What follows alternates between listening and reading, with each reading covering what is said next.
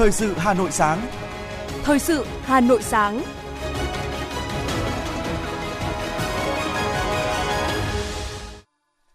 Hoài Linh và Thu Trang xin được đồng hành cùng quý thính giả trong 30 phút của chương trình Thời sự sáng ngày hôm nay, thứ sáu ngày 14 tháng 10 năm 2022. Chương trình có những nội dung chính sau đây.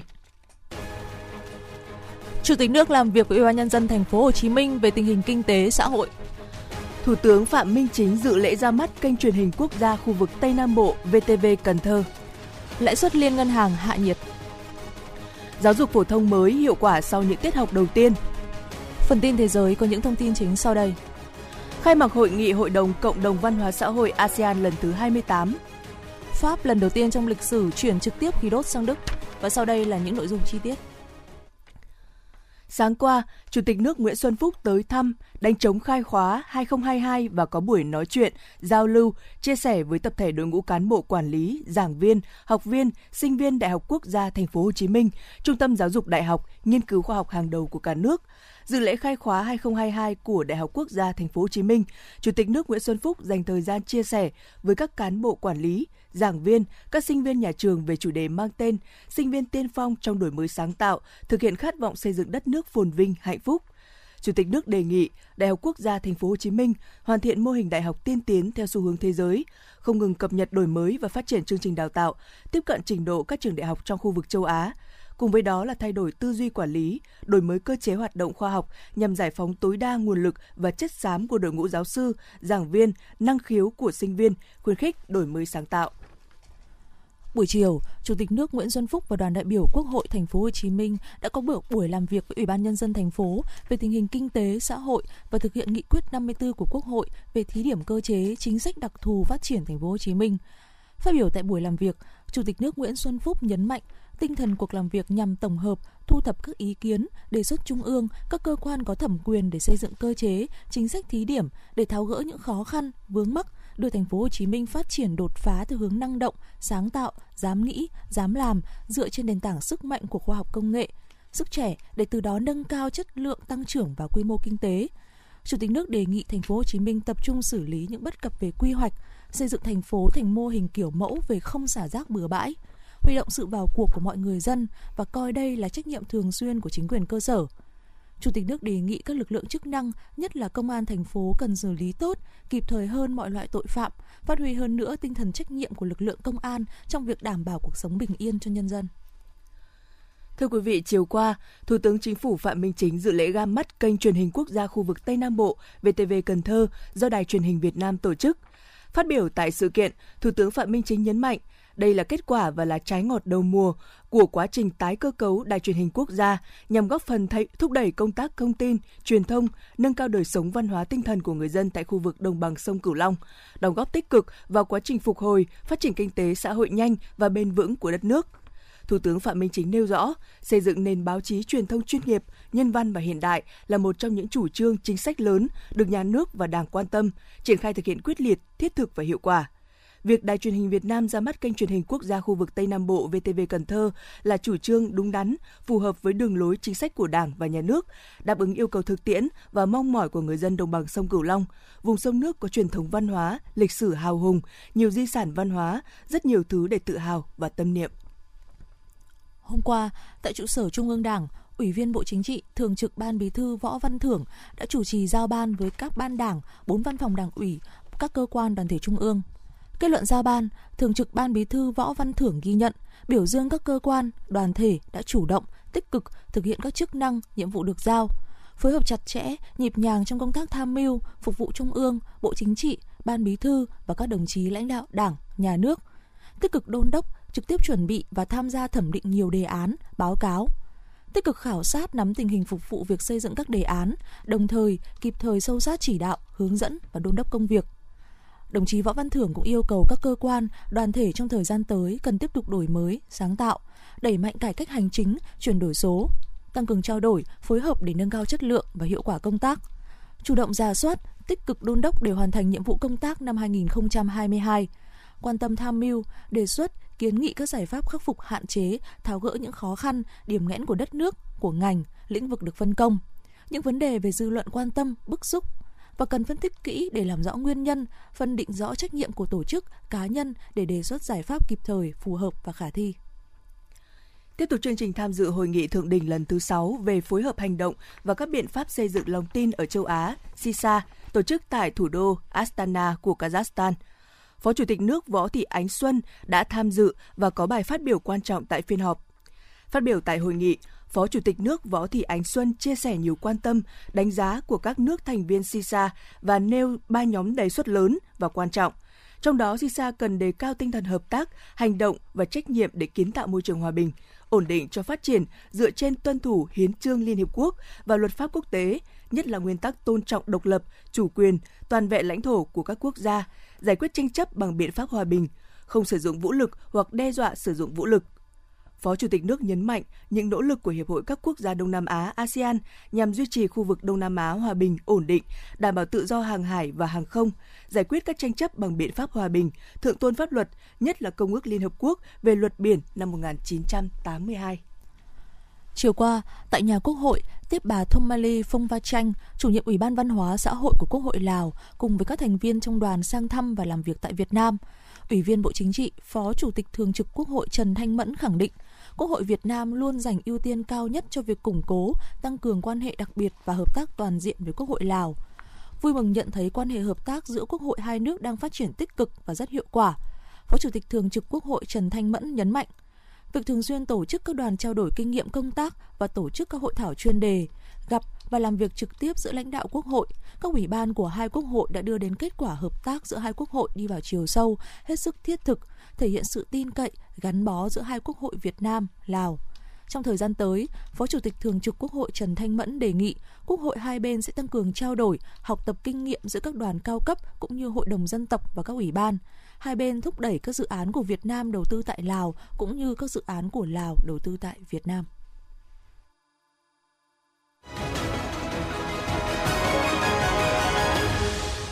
Xin được chuyển sang những thông tin kinh tế đáng chú ý. Hội Liên hiệp Phụ nữ thành phố Hà Nội vừa phối hợp với Văn phòng Điều phối xây dựng nông thôn mới Hà Nội tổ chức hội thảo giải pháp phát triển và ứng dụng chuyển đổi số quảng bá sản phẩm ô chương trình mỗi xã hội một sản phẩm, giao lưu nữ doanh nhân thủ đô kết nối phát triển với sự tham dự của gần 200 nữ doanh nhân. Hà Nội có gần 300.000 doanh nghiệp, trong đó phụ nữ làm chủ doanh nghiệp chiếm 26,7%, nữ chủ hộ kinh doanh chiếm 67%. Và tại hội thảo, các đại biểu đã chia sẻ, trao đổi nhiều giải pháp thiết thực, tư vấn hỗ trợ cho các doanh nhân nữ xây dựng và ứng dụng chuyển đổi số, quảng bá tiêu thụ sản phẩm ô cốp thành công và hiệu quả nhất. Qua đó góp phần hỗ trợ, nâng cao hiểu biết của các nữ doanh nhân và cộng đồng về sản phẩm ô cốp, đồng thời tư vấn hướng dẫn để phụ nữ mạnh dạn, tự tin phát huy tính sáng tạo và tham gia xây dựng chương trình sản phẩm ô cốp có chất lượng, hiệu quả, đem lại lợi ích cho cộng đồng người tiêu dùng. Bộ Xây dựng vừa gửi Ngân hàng Nhà nước Việt Nam danh mục dự án nhà ở xã hội, nhà ở cho công nhân, cải tạo chung cư cũ đợt 3 được hỗ trợ lãi suất từ ngân sách nhà nước theo Nghị định số 31 của Chính phủ. Theo đó, trên cơ sở báo cáo của các địa phương tính đến ngày 23 tháng 9 năm 2022 và ra soát điều kiện theo quy định tại Nghị định số 31, Bộ Xây dựng xác định thêm 9 dự án nhà ở xã hội, nhà ở công nhân, cải tạo chung cư cũ bảo đảm đủ điều kiện được hỗ trợ lãi suất 2% từ ngân hàng nhà nước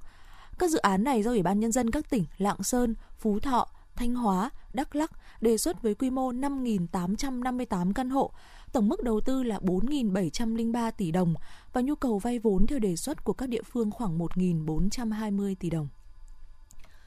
Tính đến ngày hôm qua, thì nhiều ngân hàng cổ phần đã tăng lãi suất huy động ở các kỳ hạn với mức tăng từ 0,9 đến 1,1 điểm phần trăm. Tại những ngân hàng vừa và nhỏ, mức tăng lãi suất có thể lên đến 1,5%. Theo đó, lãi suất huy động Việt Nam đồng cao nhất ở mức 8,9% một năm tại Ngân hàng Thương mại Cổ phần Sài Gòn SCB dành cho chứng chỉ tiền gửi kỳ hạn 24 tháng. Theo số liệu mới nhất từ Ngân hàng Nhà nước, lượng tiền gửi của khu vực dân cư vào hệ thống ngân hàng có tốc độ tăng nhanh hơn so với các tổ chức kinh tế. Lượng tiền gửi của dân cư tăng 329.000 tỷ đồng, tương ứng với mức tăng là 6,2%, lên 5.000 5,629 triệu tỷ đồng, thưa quý vị. Và trong khi đó thì lượng tiền gửi của các tổ chức kinh tế tăng 2,13% so với cuối năm 2021, với số tiền 120.000 tỷ đồng như vậy lên 5,765 triệu tỷ đồng. Một số doanh nghiệp thép trong nước thì thông báo điều chỉnh giảm giá thép xây dựng lần thứ hai trong tháng 10. Thép Việt Sinh là thương hiệu có mức giảm sâu nhất trong đợt điều chỉnh này. Cụ thể thì thép cuộn thép cuộn CB240 giảm 810.000 đồng xuống 14,51 triệu đồng trên một tấn. Thép vằn thì D10 CB300 thì có giá là 14,82 triệu đồng trên một tấn. Thương hiệu thép Hòa Phát thì cũng điều chỉnh giảm với dòng thép cuộn CB240 giảm 510.000 đồng xuống còn 14,71 triệu đồng trên một tấn. Thép thanh vằn D10 CB300 giảm 200.000 đồng có giá là 15.100 đồng một kg. Trong khi đó thì thép Việt Nhật điều chỉnh giảm 510.000 đồng trên một tấn với thép cuộn CB240 và giảm 400.000 đồng một tấn với thép thanh vằn D10 CB300. Giá bán hai loại thép giao điều chỉnh lần lượt giao dịch ở mức 14,51 triệu đồng trên một tấn và 14,82 triệu đồng trên một tấn. Hãng hàng không Vietjet thông tin, nằm trong chuỗi hoạt động chào mừng kỷ niệm 30 năm quan hệ ngoại giao Việt Nam Kazakhstan, Vietjet công bố các đường bay kết nối thành phố Almaty, trung tâm kinh tế lớn nhất và cũng là một địa điểm du lịch nổi tiếng tại Kazakhstan với thành phố biển Nha Trang. Đường bay kết nối trung tâm kinh tế Almaty của Kazakhstan với thành phố biển Nha Trang được khai thác hai, hai chuyến khứ hồi mỗi tuần với thời gian bay chỉ hơn 9 tiếng mỗi chặng, sẽ khai trương ngay trong tháng 10 năm nay 2022. Đường bay sẽ được Vietjet khai thác bằng máy bay thân rộng A330.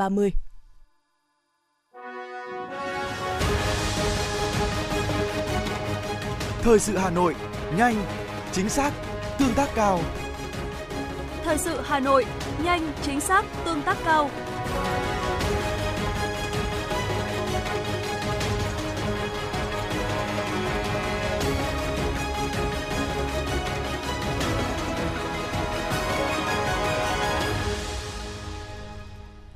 Thưa quý vị và các bạn, năm học 2022-2023 là năm học đầu tiên chương trình giáo dục phổ thông 2018 được triển khai ở lớp 10. Nhờ chuẩn bị về kỹ về cơ sở vật chất, đội ngũ giáo viên và những điều kiện cần thiết, nên các trường học đều thực hiện khá tốt sau gần một tháng chính thức đi vào giảng dạy. Giờ văn học với nội dung Vẻ đẹp của thơ ca ở lớp 10A13, trường Trung học phổ thông Đan Phượng, huyện Đan Phượng sôi nổi và cuốn hút bởi nội dung, sự đổi mới trong phương pháp giảng dạy. Để đáp ứng được mục tiêu giáo dục mới, các hoạt động dạy học của giáo viên đã hướng trọng tâm vào hình thành kỹ năng. Đặc biệt, mỗi tiết học bám sát hoạt động giao tiếp, học sinh hứng thú và tham gia thảo luận tích cực. Cô giáo Đặng Thị Minh Nguyệt, trường Trung học phổ thông Đan Phượng, huyện Đan Phượng chia sẻ. Phải nắm chắc được cái định hướng của chương trình giáo dục tổng thể 2018, tức là định hướng phát triển năng lực và như là phẩm chất của học sinh thứ hai là chúng tôi phải tham gia đầy đủ và thực sự hiệu quả có chất lượng tất cả các cái cái cái chương trình tập huấn của bộ của sở giáo dục đào tạo hà nội và của riêng trường của chúng tôi để thực hiện chương trình giáo dục phổ thông 2018 hiệu quả, trường Trung học phổ thông Đan Phượng đã xây dựng các tổ hợp môn học và tư vấn trực tiếp cho phụ huynh, học sinh. Dựa vào lựa chọn của học sinh, nhà trường tiến hành xếp lớp. Các môn học cũng được bố trí thời gian dạy linh hoạt – Thuận lợi của nhà trường là giáo viên có trình độ chuyên môn vững vàng, đáp ứng tốt nhu cầu giảng dạy của các bộ môn theo chương trình mới. Cô Hoàng Thị Hồng Ngọc, hiệu trưởng trường Trung học phổ thông Đan Phượng, huyện Đan Phượng cho biết. À, hiện nay thì à, thời khóa biểu của nhà trường cũng không cứng nhắc như trước đây không phải là 5 tiết một buổi như trước đây nữa mà chúng tôi cũng sắp xếp các chuyên đề những nội dung có thể phối hợp liên môn để thực hiện các hoạt động giáo dục trong lớp ngoài lớp trong trường ngoài trường rất là linh hoạt cho các em học sinh còn trường Trung học phổ thông Thường Tín đặc biệt quan tâm tới công tác bồi dưỡng chuyên môn, sắp xếp, bố trí phân công đội ngũ giáo viên có năng lực. Theo đó, các tiết dạy đã thể hiện được những đổi mới trong hình thức tổ chức, phương pháp dạy học, kiểm tra đánh giá. Thông qua hoạt động sôi nổi hào hứng đã giúp học sinh hình thành và phát triển các phẩm chất, năng lực phù hợp.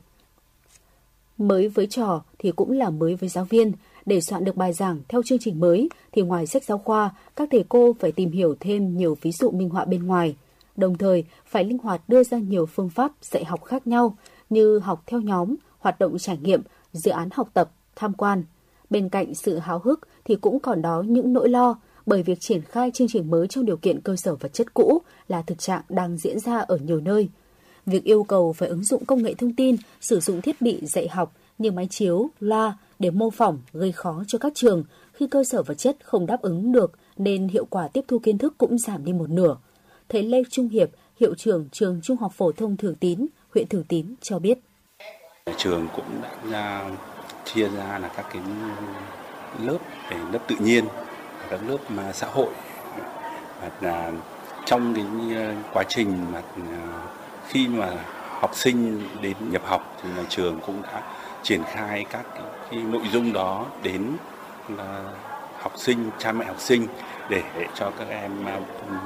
biết được các cái nội dung chương trình môn học của nhà trường. Sau một tháng triển khai chương trình giáo dục phổ thông mới, một số thay đổi trong cách dạy, cách học đã tác động đến nhiều giáo viên. Vì vậy, thời điểm này, các nhà trường đã tăng cường các buổi học chuyên môn, xây dựng kế hoạch giáo dục của tổ, nhóm và cá nhân trên cơ sở kế hoạch giáo dục của nhà trường. Đồng thời, tập huấn hướng dẫn cho giáo viên xây dựng kế hoạch bài dạy theo định hướng phát triển phẩm chất, năng lực học sinh, đổi mới phương pháp dạy và học. Có thể nói, cùng với sự chuẩn bị chu đáo về cơ sở vật chất, trang thiết bị, nhân lực, sự chủ động, linh hoạt khắc phục khó khăn, các trường trung học phổ thông đã vào guồng sau một tháng triển khai giảng dạy chương trình giáo dục phổ thông 2018. Nghị quyết về đổi mới căn bản, toàn diện giáo dục và đào tạo cũng sắp bước sang năm thứ 10. Để đạt mục tiêu thì chương trình mới chỉ là điều kiện cần, còn đủ thì phải kèm theo cả điều kiện cơ sở vật chất và đội ngũ. Có như vậy, niềm hào hứng với chương trình mới của cả thầy trò mới được thực sự hiệu quả.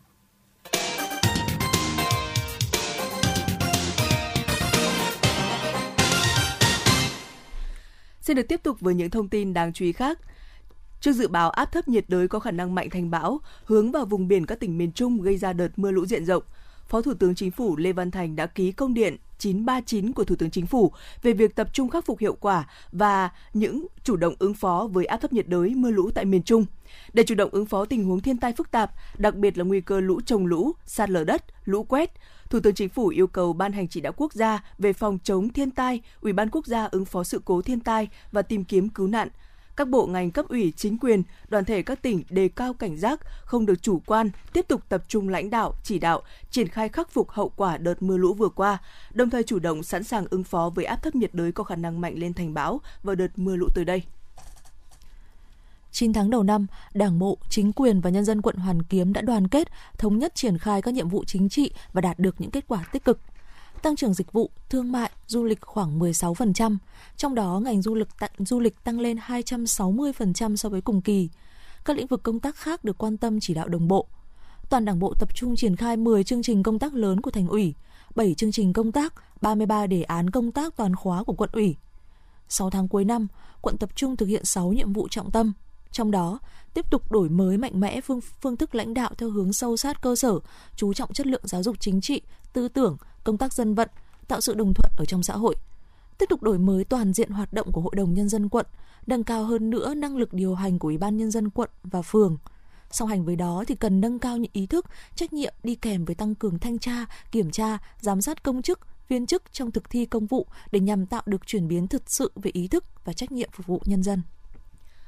Ủy ban Mặt trận Tổ quốc Việt Nam quận Long Biên vừa tiếp nhận đăng ký và ủng hộ hơn 1,8 tỷ đồng cho Quỹ vì người nghèo và an sinh xã hội tại lễ phát động tháng cao điểm về người nghèo năm 2022. Từ năm 2020, Long Biên đã không còn hộ nghèo và theo chuẩn nghèo đa chiều mới. Trên địa bàn quận hiện còn 228 hộ cận nghèo. Bên cạnh các phương thức hỗ trợ an cư, trao sinh kế giúp thoát nghèo bền vững, hướng tới mục tiêu nâng cao chất lượng cuộc sống cho người dân – Ủy ban Mặt trận Tổ quốc Việt Nam quận Long Biên là đơn vị đầu tiên trích quỹ vì người nghèo, hỗ trợ thành viên các hộ cận nghèo mua bảo hiểm xã hội tự nguyện với mức 0 đồng. Tại lễ phát động tháng cao điểm vì người nghèo năm 2022, Quỹ vì người nghèo quận Long Biên đã tiếp nhận đăng ký ủng hộ hơn 1,8 tỷ đồng của hơn 100 các cơ quan, đơn vị, doanh nghiệp – Tại lễ phát động, Ủy ban Mặt trận Tổ quốc Việt Nam quận Long Biên đã biểu dương tặng quà 12 hộ gia đình vươn lên thoát nghèo tiêu biểu, góp phần lan tỏa quyết tâm, khích lệ các hộ hoàn cảnh khó khăn nỗ lực lao động, sản xuất và cải thiện cuộc sống. Chi nhánh Ngân hàng Chính sách Xã hội thành phố Hà Nội đã tổ chức sơ kết nhiệm vụ 9 tháng đầu năm và triển khai nhiệm vụ những tháng cuối năm 2022. Tính đến hết tháng 9 năm 2022, tổng nguồn vốn hoạt động tại chi nhánh đạt 12.700 tỷ đồng, tăng 968 tỷ đồng so với năm 2021. Trong đó, nguồn vốn nhận ủy thác của ngân hàng của ngân sách của ngân sách thành phố đạt 5.600 tỷ đồng, tăng 926 tỷ đồng so với đầu năm. Nguồn vốn nhận ủy thác của ngân sách quận, huyện, thị xã đạt 737 tỷ đồng, tăng 97 tỷ đồng so với đầu năm ờ, ở 29 trên 30 đơn vị cấp huyện đã chuyển vốn ủy thác sang Ngân hàng Chính sách Xã hội. Trong 9 tháng của năm 2022, chi nhánh đã giải ngân cho hơn 97.500 lượt khách hàng vay vốn. Tổng dư nợ các chương trình tín dụng chính sách đến ngày 30 tháng 9 đạt 12.700 tỷ đồng, với hơn 253.000 khách hàng đang vay vốn, tăng 960 tỷ đồng so với đầu năm và tỷ lệ tăng trưởng đạt 8,1%. Tại lễ kỷ niệm Ngày Doanh nhân Việt Nam diễn ra tối qua do Liên đoàn Thương mại và Công nghiệp Việt Nam VCCI tổ chức, Bí thư Đảng ủy, Chủ tịch Hội đồng thành viên Tổng công ty Đầu tư Phát triển Hạ tầng Đô thị UDIC Giang, Trụ, Giang Quốc Trung đã vinh dự là một trong 60 doanh nhân được tôn vinh Doanh nhân Việt Nam tiêu biểu năm 2022. Ông Giang Quốc Trung đã có 28 năm liên tục cống hiến cho sự phát triển bền vững của UDIC. Kinh doanh qua nhiều vị trí khác nhau, Ông từng tham gia phụ trách chỉ đạo trực tiếp, gián tiếp nhiều dự án trọng điểm, uy tín của tổng công ty như dự án khu đô thị Trung Nguyên, Yên Hòa, Nam Thăng Long, Hạ Đình, Nghĩa Đô. Qua đó góp phần nâng cao chất lượng cuộc sống của người dân thủ đô, khẳng định thương hiệu UDIC trên thị trường xây dựng, bất động sản với nhiều những giải thưởng uy tín. Vào tháng 12 năm 2019, ông Giang Quốc Trung được Ủy ban nhân dân thành phố Hà Nội bổ nhiệm giữ chức vụ Chủ tịch Hội đồng thành viên UDIC.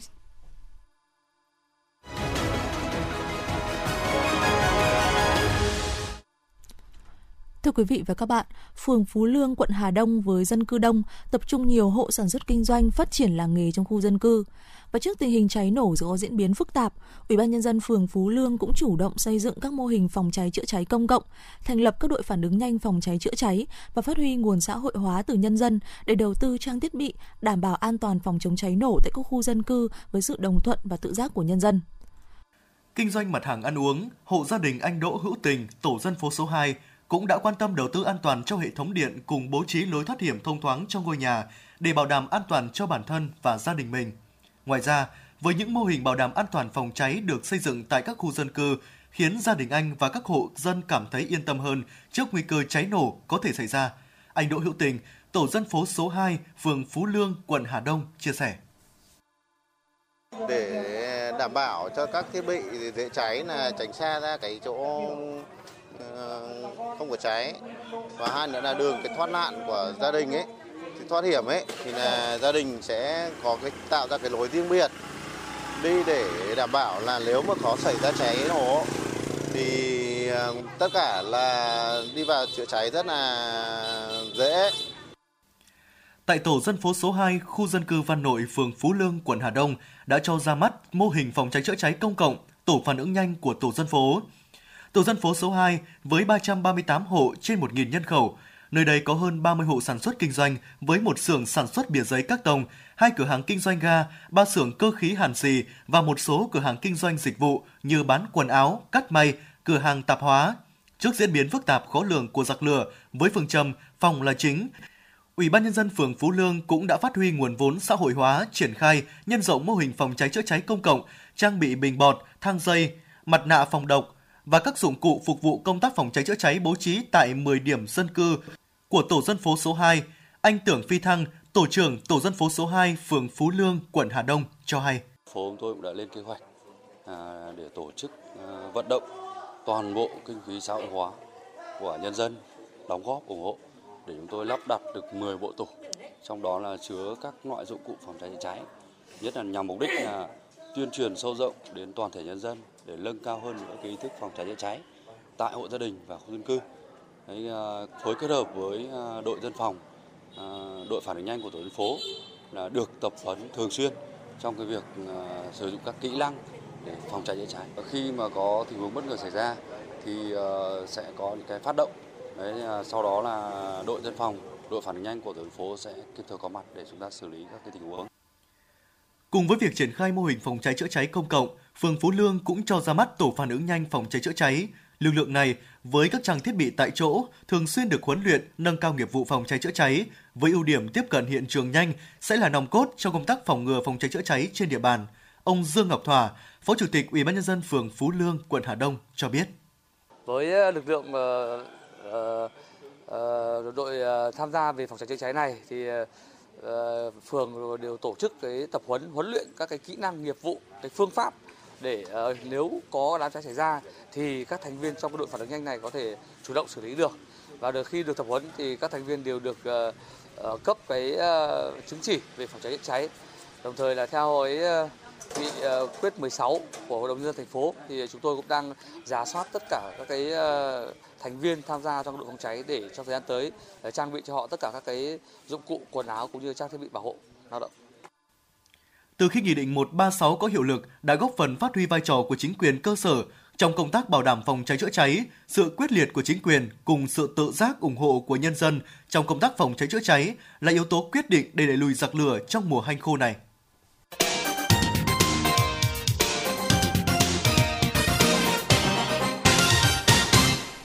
Chuyển sang những thông tin thế giới đáng chú ý. Hôm qua, Hội nghị Hội đồng Cộng đồng Văn hóa Xã hội ASEAN lần thứ 28 đã chính thức khai mạc. Hội nghị do Bộ Giáo dục, Thanh niên và Thể thao Campuchia chủ trì, kéo dài từ ngày 12 đến ngày 14 tháng 10 tại khách sạn Sokha Phnom Penh, thủ đô Phnom Penh. Trong phát biểu khai mạc, Thủ tướng Campuchia Hun Sen nhấn mạnh đại dịch COVID-19 đã buộc con người đi trước một bước trong việc chuyển đổi giáo dục truyền thống thành hình thức giáo dục kỹ thuật số. Trong bối cảnh công nghệ số phát triển nhanh chóng, ASEAN cần nỗ lực hơn nữa trong việc thúc đẩy chuyển đổi số của hệ thống giáo dục. Thủ tướng Hun Sen đã bày tỏ lạc quan rằng các nhà lãnh đạo ASEAN sẽ cùng thông qua tuyên bố về chuyển đổi kỹ thuật số của hệ thống giáo dục trong toàn khối ASEAN tại hội nghị cấp cao ASEAN lần thứ 40 và 41 vào tháng 11 tới đây. Tổng thống Nga Vladimir Putin và làng và người đồng cấp Thổ Nhĩ Kỳ Tayyip Erdogan đã gặp gỡ và thảo luận về một số vấn đề hợp tác song phương trong cuộc họp bên lề hội nghị diễn ra ở thủ đô Anasta của Kazakhstan. Theo đó, Tổng thống Nga Putin đánh giá Thổ Nhĩ Kỳ hiện là tuyến vận chuyển khí đốt tới châu Âu đáng tin cậy nhất, đồng thời đề nghị xây dựng một trung tâm cung ứng khí đốt tại nước này. Ông Putin nêu rõ trung tâm này sẽ do hai bên cùng thiết lập với chức năng không chỉ đảm bảo cung ứng mà còn có thể giúp ổn định giá cả, một vấn đề rất quan trọng trong mua và bán khí đốt. Nhà lãnh đạo Nga nêu rõ hiện giá khí đốt đang ở mức rất cao, nhưng các bên có thể dễ dàng điều chỉnh giá thị trường với mức bình thường mà không chịu ảnh hưởng của các vấn đề chính trị. Công ty Giatigas điều hành mạng lưới đường ống dẫn ống đốt khí Pháp của Pháp đã thông báo đã bắt đầu chuyển khí đốt sang Đức và đây là một trong những cam kết của Pháp nhằm thể hiện tinh thần đoàn kết trong Liên minh châu Âu EU trong cuộc khủng hoảng năng lượng. Công ty uh, Giatigas đã nêu rõ lượng khí đốt tương đương khoảng à, 31 gigawatt ngày trên một ngày bắt đầu chảy vào sáng sớm ngày hôm qua và công suất tối đa của đường dẫn khí là 100 um, kW một ngày, tương đương với công suất của 4 lò phản ứng hạt nhân hoặc là 10% tổng lượng khí thiên nhiên hóa lỏng mà Pháp đã nhập khẩu mỗi ngày. Hà Lan sẽ viện trợ tên lửa đất đối không, tăng cường cho hệ thống phòng không Ukraine sau vụ sau vụ loạt không kích tên lửa gần đây của Nga. Bộ Quốc phòng Hà Lan cũng cho biết nước này sẽ cung cấp cho Ukraine lô lô tên lửa trị giá trên 15 triệu euro để tăng cường hệ thống phòng thủ đường không cho Kyiv sau vụ loạt tấn công tên lửa gần đây nhất của Nga. Amsterdam đang gửi các tên lửa đất đối không cho Ukraine và không loại trừ khả năng các loại pháo bọc thép tăng cường, loại pháo hạng nặng nhất mà Hà Lan có được sẽ gửi cho Kyiv.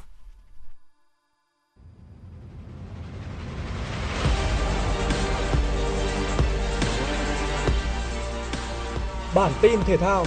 Bản tin thể thao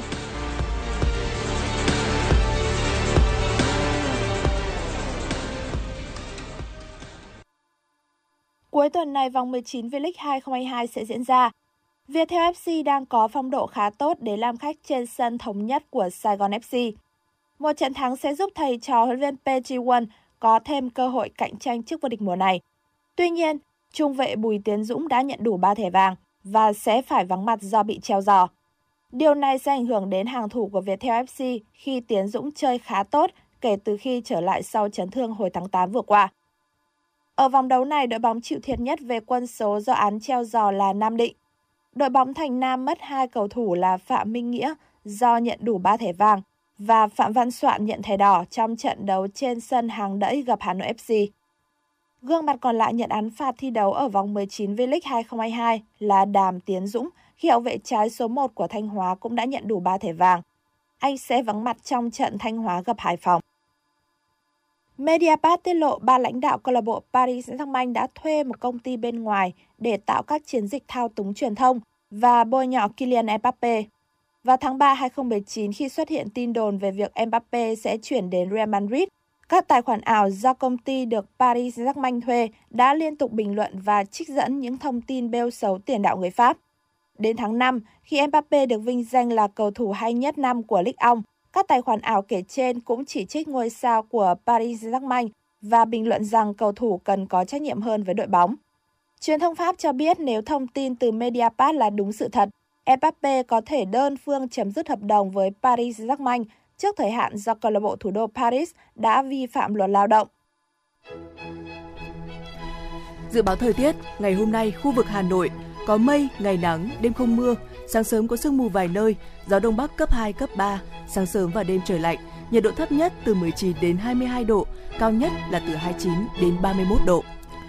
Quý vị và các bạn vừa nghe chương trình thời sự của Đài Phát thanh và Truyền hình Hà Nội. Chỉ đạo nội dung Nguyễn Kim Khiêm, chỉ đạo sản xuất Nguyễn Tiến Dũng, tổ chức sản xuất Xuân Luyến. Chương trình do biên tập viên Minh Thơm, phát thanh viên Hoài Linh, Thu Trang và kỹ thuật viên Duy Anh thực hiện. Hẹn gặp lại quý vị trong chương trình thời sự lúc 11 giờ trưa nay. Thân ái và chào tạm biệt.